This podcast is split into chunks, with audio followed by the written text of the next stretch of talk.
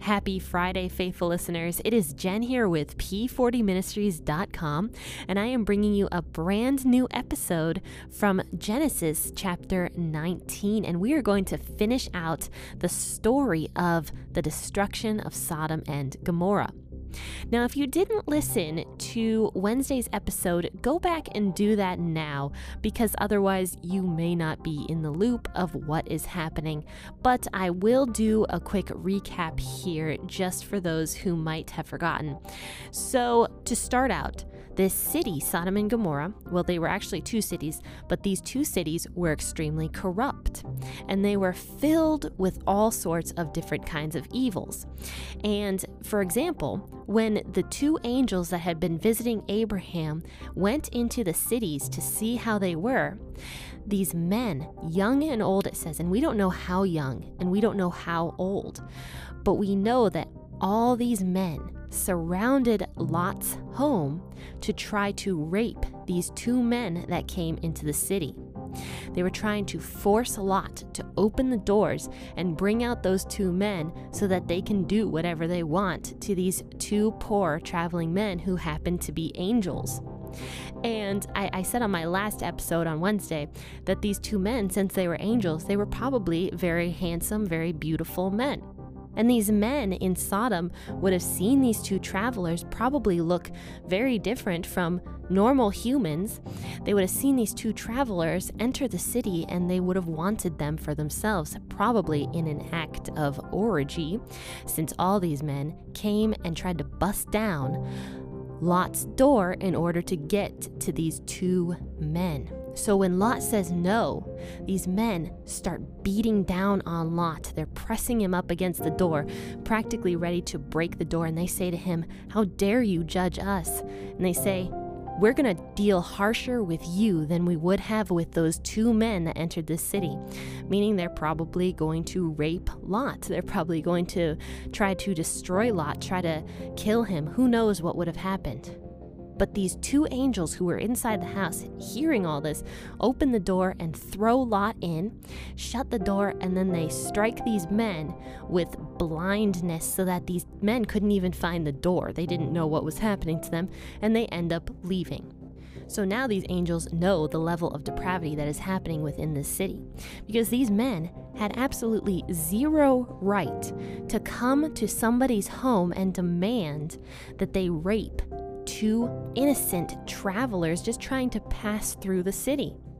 You know, we hear stories of rape nowadays, and we can't stand that. We can't stand when we hear about a man who uses his power to rape a woman or uses his social standing to rape women. We can't stand that, but we get so angry at God for destroying people like in Sodom and Gomorrah for stories like this but yet we can't stand it nowadays.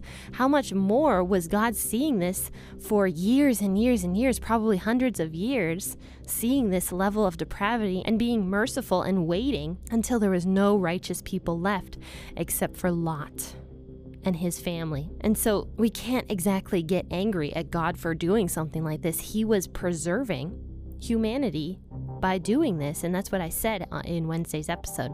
So now let's read verses 15 through 29.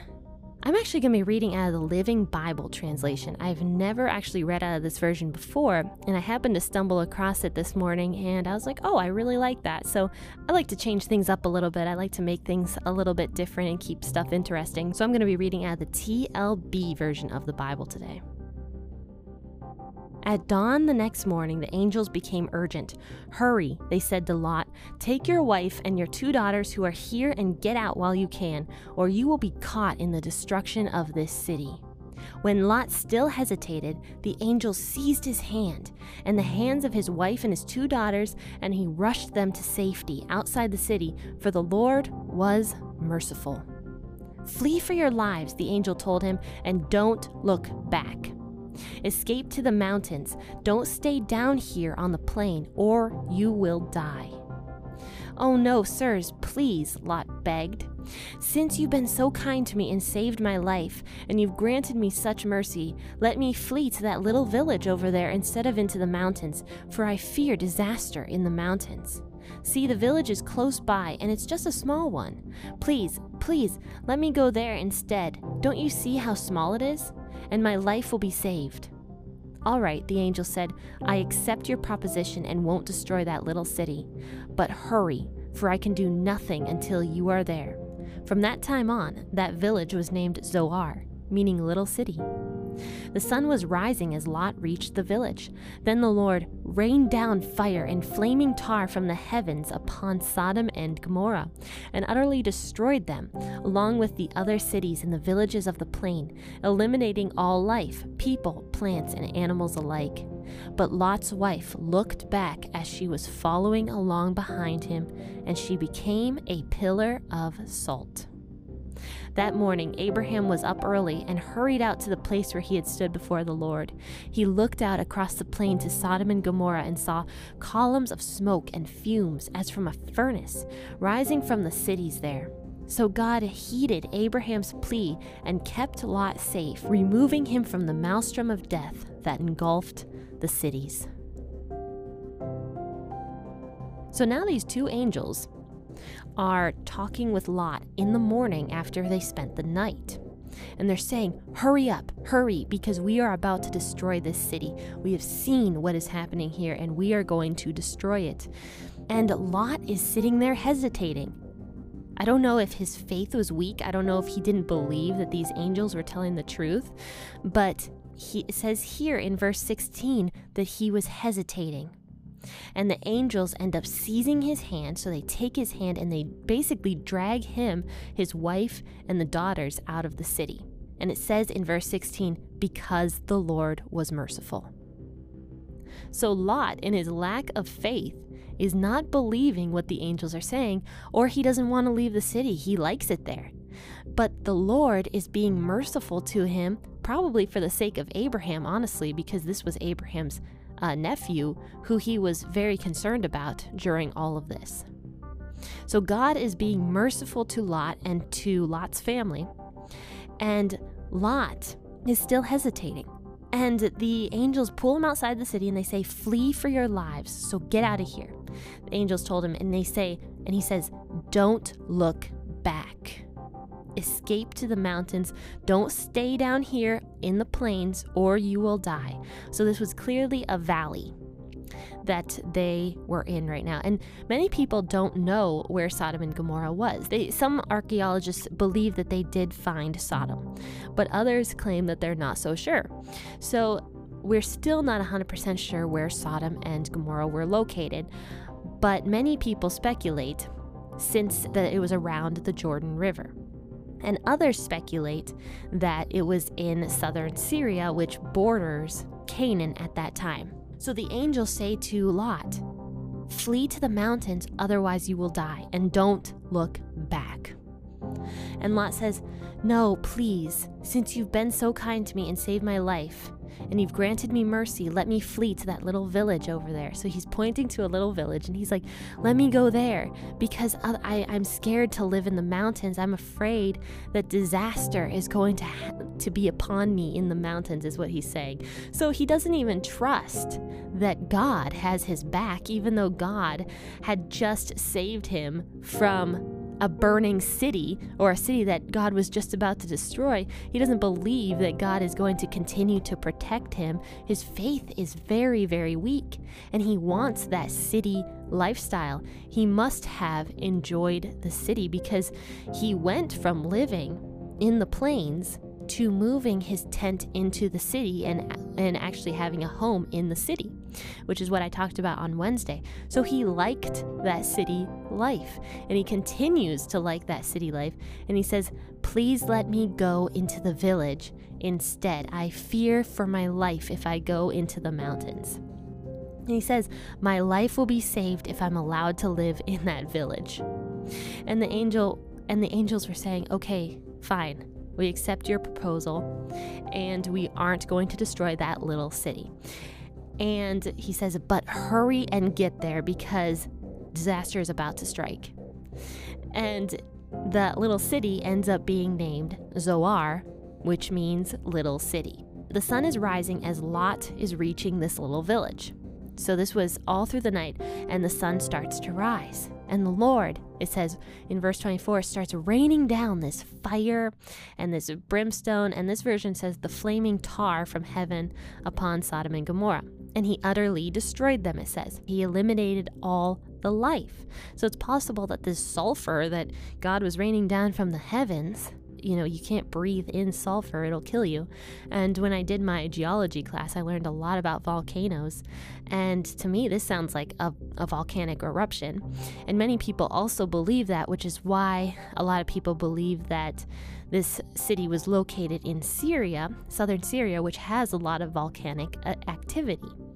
And other people believe that that's not true. They believe it's still located in the south of the Jordan River but it's possible that there was volcanic activity in that area because it did say that they were in a mountainous region because they were in the plains and they tell Lot to escape into the mountains. So it's possible that one of those mountains was a volcano. That that's personally what I believe. I did a little bit of research on this area, but it's hard to tell because the, you know, this was thousands and thousands of years ago, so we don't know how the earth looked back then. It could be vastly different.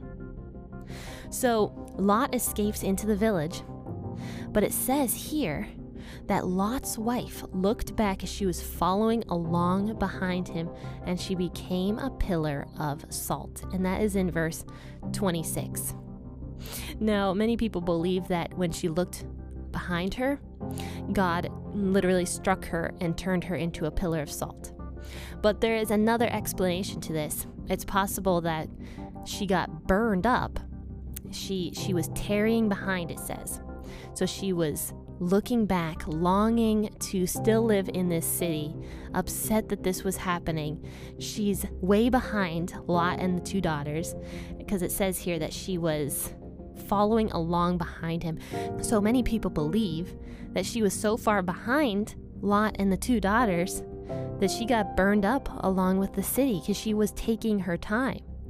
And when that happened, she got burned up and she became salt. And you can actually read a note that the AMP version of the Bible says. It says, Lot's wife not only looked back to where her interests were, but perhaps lingered behind so far and was overtaken by the fire and the brimstone, her dead body likely becoming continually encrusted with salt. Since this disaster occurred in the salt rich area around the Dead Sea. And this is just another way to look at it. If, if this Sodom and Gomorrah was located near the Dead Sea rather than in Syria, it's very possible that rather than God just striking her dead and beca- her becoming a pillar of salt, her body got overtaken by the brimstone and got encrusted with salt because the Dead Sea has so much salt in it and it's such a salty region that it's possible that that also happened as well. And you can see in the AMP version, it says in verse 26 But Lot's wife, from behind him, foolishly and longingly looked back towards Sodom in an act of disobedience, and she became a pillar of salt. And there's actually where some of the archaeologists believe Sodom and Gomorrah is located, there's actually a salt area. And there's this one tall pillar of salt, and they call it Lot's wife. And it's kind of interesting. You can take you can look up pictures of that. And it doesn't look anything like you would expect it to look. It doesn't look like the shape of a woman. It's just a it's a pillar of salt. And it's kind of interesting. But yeah, there's a, there's a, a bunch of different ways you can interpret this and depending on where Sodom and Gomorrah was located, you can look at this in different ways and see the correlations that are happening here with the way geology works and volcanoes work and the salt in the area and whatever else. So it is it is very interesting. I, I had a lot of fun uh, researching this and looking this up. So after this, Abraham rises really early because he was probably stressed out all night because he was afraid that his nephew Lot was going to be destroyed along with the city that he lived in. And he looks down towards Sodom and Gomorrah and towards all the land, and he sees the smoke going up almost like a kiln, like a pottery furnace. He sees the smoke rising and he knows that God did indeed destroy those two cities. And it says in verse 29 that when God ravaged and destroyed the cities of the plain, he remembered Abraham, and for that reason he sent Abraham's nephew Lot out of the midst of the destruction when he destroyed the cities in which Lot had lived. So, this was God's mercy being shown not only to Lot, but also to Abraham, and just protecting Lot, even though Lot had chosen that lifestyle for himself. Lot didn't necessarily agree with what was happening there, and he was the only righteous person left, but also out of mercy for Abraham, who was afraid for his nephew. And for God's love of Abraham, it says that he sent Abraham's nephew Lot out of Sodom and out of destruction. This is more of just God's love being shown and protecting people who love Him and who are righteous and who want to follow what He says. This is God being merciful. He's always merciful. He gives many, many chances. And they do say that the cities of Sodom and Gomorrah probably were around 700 years old by the time God destroyed them. So this is 700 years in the making. This is not just 50 years that, you know, we think of. No, this was a long, long time that these cities were just becoming more and more and more corrupt to the point where men are trying to beat each other down and rape each other in the streets and do all sorts of uh, murderous intent and selfish ambition and all sorts of horrible sins to each other. And like I said, we don't even know the level of depravity. We have a very small picture of what it says in Genesis, the beginning of Genesis chapter 19, but we don't know how far this went. And I'm sure that if we did, we would probably we would be appalled. Just as God was. Because we are appalled nowadays when similar things happen. So this was a breakdown of Genesis chapter 19 from 15 to 29. We will finish out this chapter on Monday.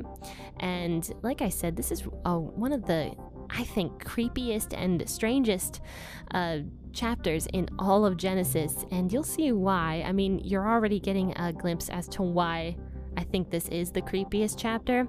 It gets weirder though, I promise. So um, join me then. We will discuss the last part of this on Monday. Join me at 6 a.m.